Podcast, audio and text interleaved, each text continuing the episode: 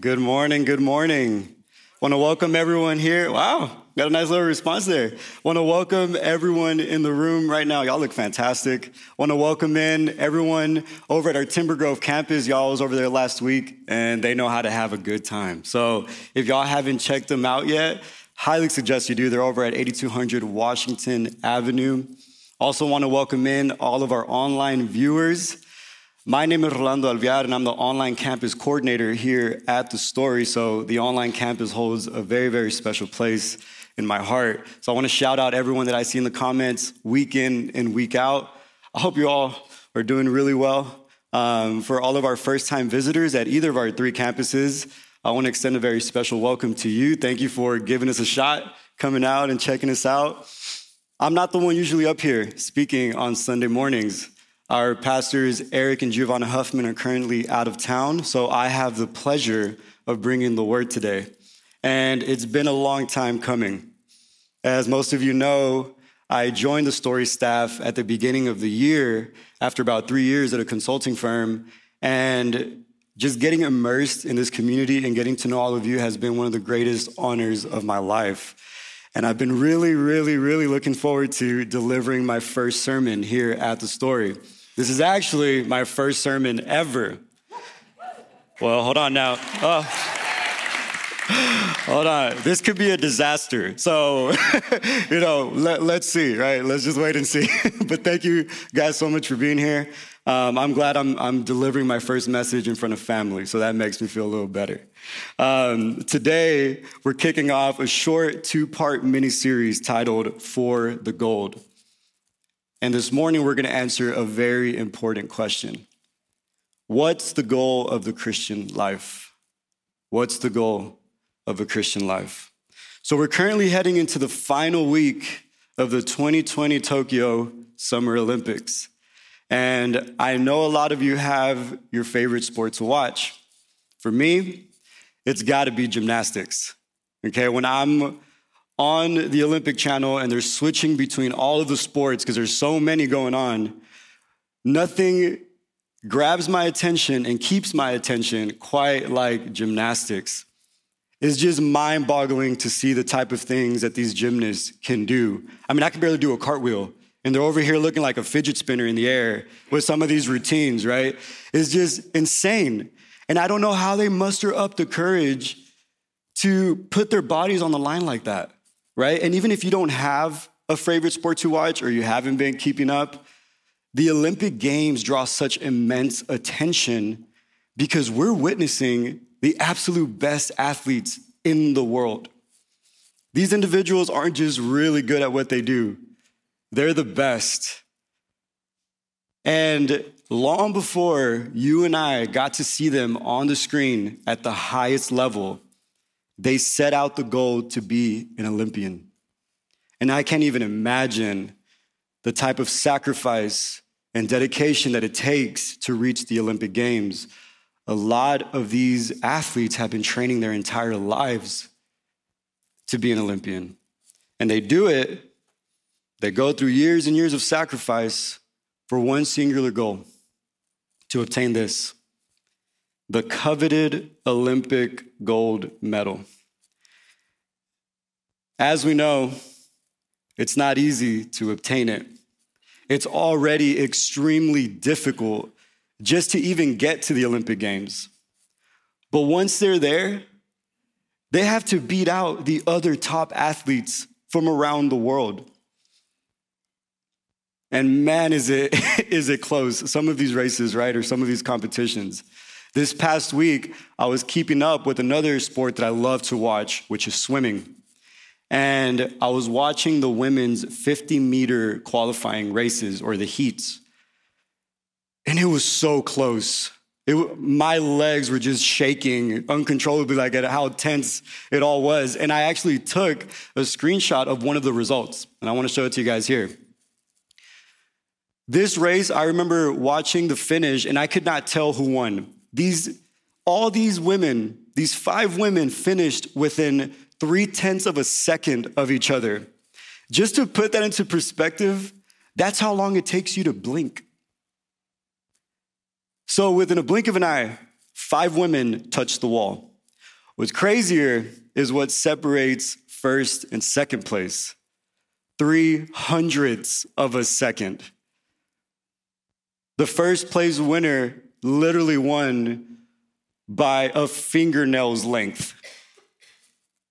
And as you can imagine, once they win the gold, after beating out their opponents, after years and years of sacrifice and dedication, there's a lot of emotions.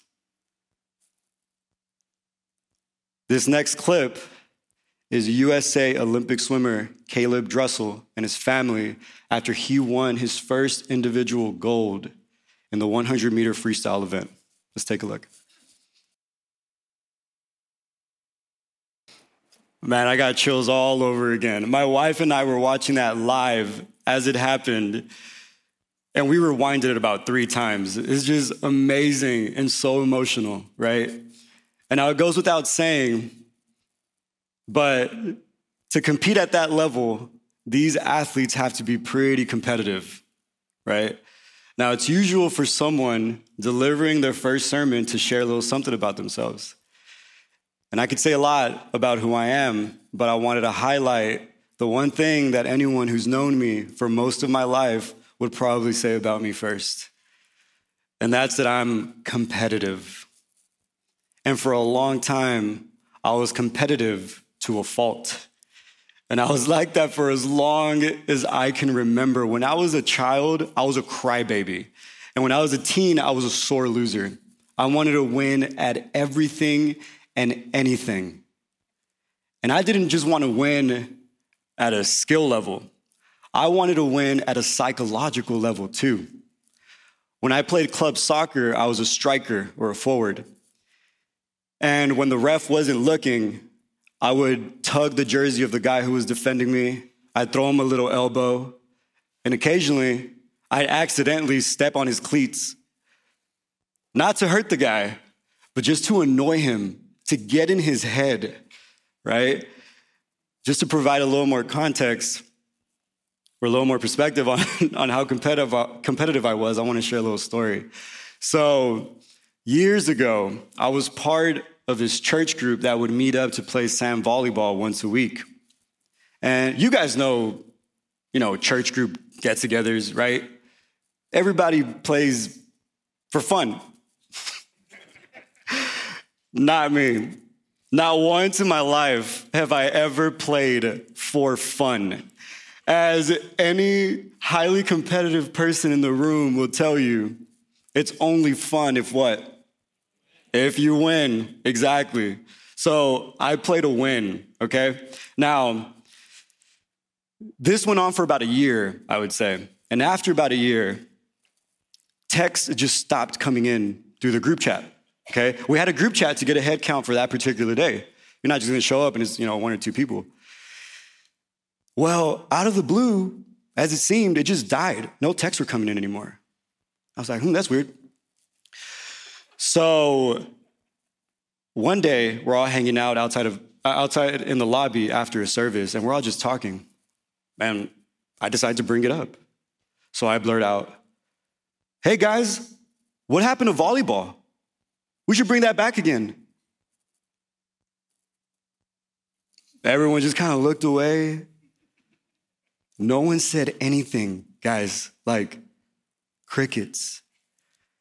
And one of my best friends in the world, David, he's the one who invited me to this in the first place. He pulls me to the side and he tells me, Hey, man, I'm so sorry. Like, I forgot to tell you, and that's my bad. But we've we've been playing. They just said not to invite you anymore because uh, you're too intense, man. People were saying that you got really aggressive, and some people didn't want to come out in fear that they would end up on your team. and I thought to myself, wow, that's, that's so weird. Because my team usually wins. How are they not having fun if we're winning? It was that bad, y'all. Like, it was that bad.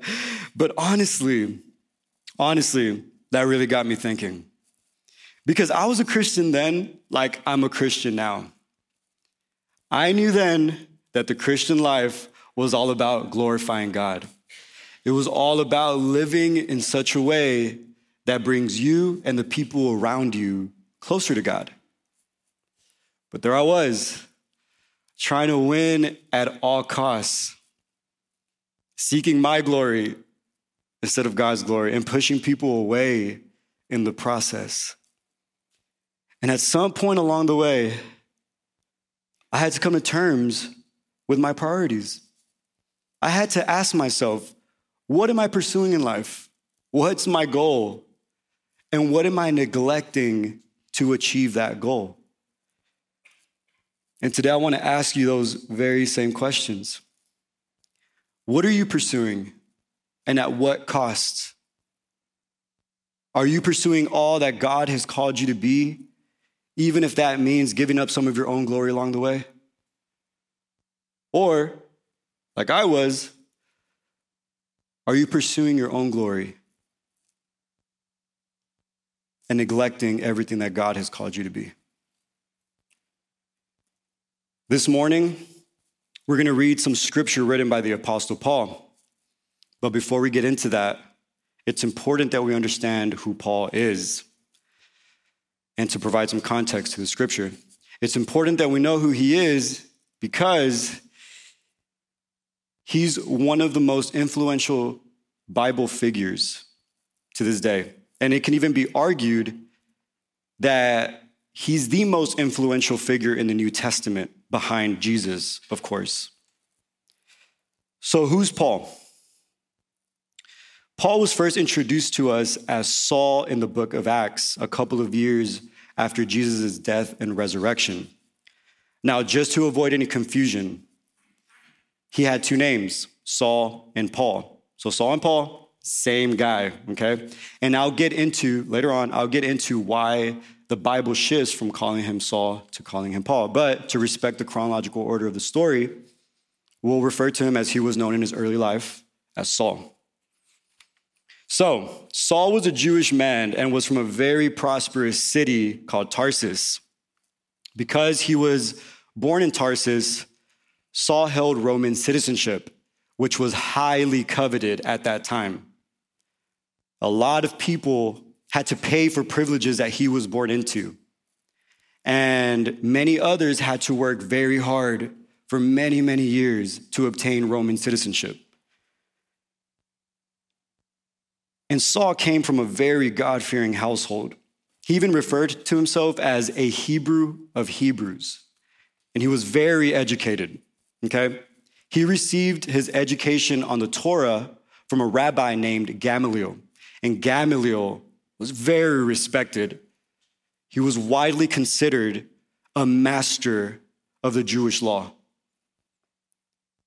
So our boy Saul was getting that Ivy League education, all right? I need y'all to understand that. He knew the Jewish law like the back of his hand, okay?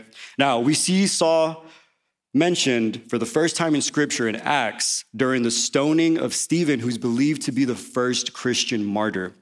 And the Bible tells us that Saul approved of the killing. This was a bad dude, guys. He stood there, didn't bat an eye as someone was getting stoned to death right in front of him, a believer, a Christian. As a Pharisee, he saw this talk of Jesus as blasphemous.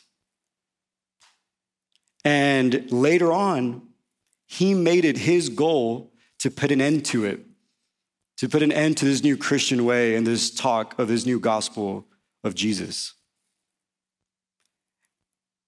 And this guy would go persecute Christians, go to homes, drag families out of their house,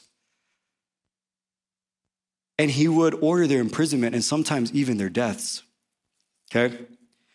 Now, in Acts 9, we read that Saul went to the high priest and asked to go to a city called Damascus. All he wanted to do was go over there to see if there was any talk of this new gospel and imprison these people. That's all he wanted to go do. Let's read what happens next. So, Acts chapter 9, verses 3 to 19. As he neared Damascus on his journey, suddenly a light from heaven flashed around him. He fell to the ground and heard a voice say to him, Saul, Saul, why do you persecute me? Who are you, Lord? Saul asked. I am Jesus, whom you are persecuting, he replied. Now get up and go into the city, and you will be told what you must do. The men traveling with Saul stood there speechless. They heard the sound, but did not see anyone. Saul got up from the ground, but when he opened his eyes, he could see nothing. So they led him by the hand into Damascus. For three days he was blind and did not eat or drink anything. In Damascus, there was a disciple named Ananias. The Lord called to him in a vision, Ananias. Yes, Lord, he answered. The Lord told him, Go to the house of Judas on Straight Street and ask for a man from Tarsus named Saul, for he is praying. In a vision, he has seen a man named Ananias come and place his hand on him to restore his sight. Lord, Ananias answered, I've heard many reports about this man and the harm he's done to your holy people in Jerusalem. And he has come here with authority from chief priests to arrest all who call on your name. So Ananias was like, God, are you sure? This guy? Because I've heard some things, right? But Jesus or the Lord told Ananias, Boy, go. This man is my chosen instrument to proclaim my name to the Gentiles and their kings and to the people of Israel.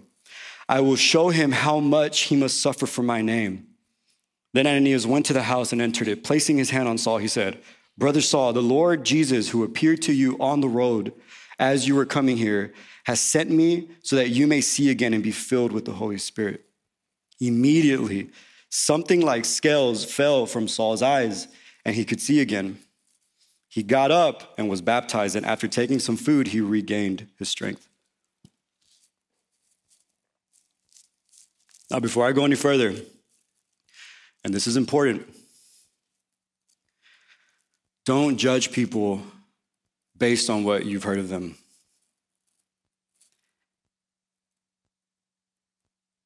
If God doesn't disregard people because of their past, neither should you. And if God can use someone like Saul of Tarsus, persecutor of Christians, he can use you too. I mean, he called me to deliver this message this morning, and no one saw that coming. My own church volleyball team didn't even call me. You know, like, what's God thinking, right? But if he can call a guy like me, he can use anybody. All right, moving on. So after this, Saul was on fire for Jesus. As you can imagine, he began going from synagogue to synagogue, declaring Jesus is the Son of God. And a lot of people, including his own disciples, were skeptical right? I mean, people were seeing this guy walk into synagogue, start talking about Jesus, but they knew him as Saul of Tarsus. This guy's here to, you know, persecute us. And word didn't travel around quickly back in the day. He couldn't just take a selfie, post it on, on social media with the caption, hey, guess who became a Christian today? Hashtag was lost, hashtag now I'm found. hashtag blessed prayer hands, right? He couldn't do stuff like that. It just didn't work that way. And can you imagine, though? Can you imagine the early disciples trying to integrate him into a small group? Be something like, uh, hey, Jimmy, how's your small group going? Great. Awesome. Do you have room for one more? Absolutely. Praise God. Who you got? Well, it's uh, Saul of Tarsus. Saul of Tarsus? Persecutor of Christians? Yeah, man, but he's changed. Jesus appeared to him. Well, all right, well, let me just go uh, hide my wife and hide my kids, right? That's probably what people were saying at that time. They were fearful when they saw this man and they were like, oh, shoot, I better go get my family, better go get them safe, right? Crazy. But he had boys like Barnabas that said, Yo, he's with us. It's important to note we need the right people around us if we're going to pursue God's righteousness. The Christian life isn't easy. It's not easy to go against the tide of this world. And unfortunately, sometimes resistance can even come from inside of the church when we try to shift our priorities. And if that's you, if you've been casted out by the church and feel like you haven't been properly discipled and supported, I'm so sorry. I'm really sorry. But please don't let that type of human failure take away from the goodness of God. Because the gospel of Jesus is so much greater than any religion and any church. Okay, the important thing to see here is that when you face any kind of resistance as you're pursuing God, the people that you choose to have around you can make all of the difference. I mean, just imagine if Paul didn't have these guys saying, Yo, he's with us, backing him up. So I promised y'all that I would address the two names of Paul and Saul. So after his conversion, Acts 13 9 says, Saul, who was also called Paul. Then after that verse, he's never called Saul again in the Bible. Now, there's this common misconception within the church that I want to address because if you haven't heard this yet, you probably will at some time. There's this misconception that Jesus changed Saul's name to Paul when he appeared to him on the road to Damascus. There is no biblical evidence to back that up. What we just read says Paul, Saul, also called Paul. Back then, it was very common for a Jewish person living outside of Jerusalem to have two names a Jewish name and a Greek or Roman name. Okay? So he had two names Saul, his Jewish name, and Paul, his Greek name. And my hunch is once he made his 180, he did not want to be associated with his Jewish name anymore. Okay? It had a lot of baggage. If I were him, I'd want to get my name changed too, right? So now we'll refer to him as what he's commonly known as the Apostle Paul. So, despite the resistance and despite the naysayers, Jesus went on to use Paul in amazing ways. He had a heart for the Gentiles or the non Jews, and he wanted to spread the gospel to them. He was so instrumental in paving the way for the Christian movement, planning churches, being a leader. He wrote 13 out of the 27 books of the New Testament. That's almost half of the New Testament that Paul wrote. Okay? And his words have been timeless and powerful. He's shaped the lives of believers, billions of believers throughout the course of thousands of years. So that's Paul. And through his writing and letters, we're shown what the goal of the Christian life is. Now, we're going to read what he had to tell the church in Philippi in Philippians chapter 3, verses 3 to 4, and verses 7 through 14. So, verses 3 to 4 says, We Christians put no confidence in the flesh, though I myself have reason for such confidence. If someone else thinks they have reasons to put confidence in the flesh, I have more. Paul is saying, if you guys have a reason for being so confident in your own ways and achieving success, I have more. Why? Because before his conversion, Paul was a man of influence, of notoriety, of power. He was calling the shots. And he thought he was doing all the right things. But there was one problem Jesus wasn't in the picture, okay? He continues on to say in verses 7 through 14, But whatever were gains to me, I now consider loss for the sake of Christ. What is more, I consider everything a loss because of the surpassing worth of knowing Christ Jesus my Lord, for whose sake I have lost all things. I consider them garbage that I may gain Christ and be found in him, not having a righteousness of my own that comes from the law, but that which is through faith in Christ, the righteousness that comes from God on the basis of faith. I want to know Christ, yes, to know the power of his resurrection and participation in his suffering, becoming like him in his death, and so somehow attaining to the resurrection from the dead. Not that I have already obtained all this or have already arrived at my goal, but I press on to take hold of that for which Christ Jesus took hold of me. Brothers and sisters, I do not consider myself yet to have taken hold of it, but one thing I do, forgetting what is behind and straining toward what is ahead. I press on toward the goal to win the prize for which God has called me heavenward in Christ Jesus. So for Paul, all of those things that he was striving for in this world, he came to consider them garbage, filth, detestable. Why? Because true fulfillment, joy, purpose, meaning can't be found in anything in this world. It can't be found in a person. It can't be found in a career. It can't be found in material things. It can only be attained through Christ Jesus. And I love his humility in this passage. Paul, the guy who's unifying churches, giving them instruction, and paving the way for this new Christian movement, he says, I'm not there yet. So don't feel bad if you're not there yet.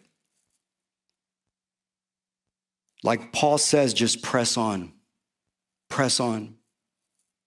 And how do we press on? Well, by shifting our priorities, by setting the goal to pursue God's will above all things.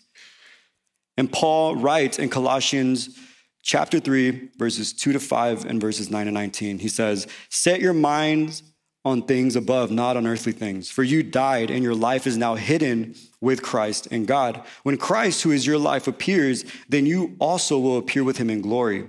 Put to death, therefore, whatever belongs to your earthly nature sexual immorality, impurity, lust, evil desires, and greed, which is idolatry. Since you have taken off your old self with its practices and have put on a new self, which is being renewed in the knowledge and the image of its creator. Here, Paul calls greed idolatry. Because we can get so caught up in chasing more things. We can get caught up in, I want more, more, more for me. I want more, more, more for my business. And even, I want more, more, more for my family. Do you see how easily things that can seem harmless can become idols? When Paul was persecuting Christians, he legitimately thought that he was doing the right thing. He thought that he was protecting his faith, his God, and his people. But the law and upholding the law became his idol. But God called him out. And Paul was forced to ask himself, What is my motivation here? I'm talking about God all the time, but am I seeking God's glory or my own? So Paul had to let his, whole, his old self go, and by God's grace, he put on a new self. And he was being renewed by his time with Christ, by his time with his new Christian brothers who had his back and kept him accountable in his walk. But how are we being renewed if we don't pray? if we don't seek understanding by reading scripture, if we don't worship, and if we're putting idols in God's rightful place in our lives. 1 Corinthians chapter 9 verse 24 to 25 says, "Do you not know that in a race all the runners run, but only one gets the prize? Run in such a way as to get the prize. Everyone who competes in the games goes into strict training. They do it to get a crown that will not last, but we do it to get a crown that will last forever. Our crown, our prize, is eternity with Christ. Our prize is righteousness through Jesus. Winning gold for your faith doesn't look like accolades. It doesn't look like the world's definition of success. It looks like the cross. Paul said to run or train in such a way as to obtain the crown of life. And we'll talk about that more next week. But before I want to wrap up, or before I wrap up, I wanted to ask you a couple of questions. And I want you to ask yourself these questions. Number one, what goal does your current lifestyle reflect? Number two, if you audited your life, money, time, thoughts, will the results of that audit point to Christ? Number three, if you consider yourself a seasoned Christian and your goal is to be more Christ like, how is that going? And number four, who are the two or three people in your corner keeping you accountable in your walk with Christ? Listen, there's always work to be done. Whether you're brand new in the Christian faith or if you've been around for a while, there's always work to be done. I'm not perfect at all, and I do not pretend to be. But I know I'm not where I used to be. By God's grace, I'm being renewed each and every day. Like Paul says, I'm pressing on and I'm surrendering all of my selfish desires and ambitions. I'm letting go of the things that I think will bring fulfillment. And it takes obedience to his calling. It takes reprioritizing. And it takes being part of a community that's striving towards a common goal to put Christ first above all else. Let's pray.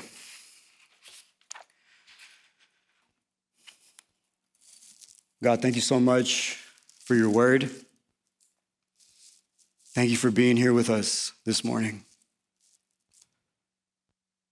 Right now, I just pray for courage, for strength, for discipline. As we look inward and search for the things, God, that we're putting in your place. I pray for courage and strength to re- reprioritize those things, to put you first, God, to seek you above all things. God, I pray that we look at all areas of our life, God, not just what we're feeling inside, not just how we're living, but who we're surrounding ourselves with as well, God. I pray that we may completely surrender all the things that we've been chasing that lead to nowhere.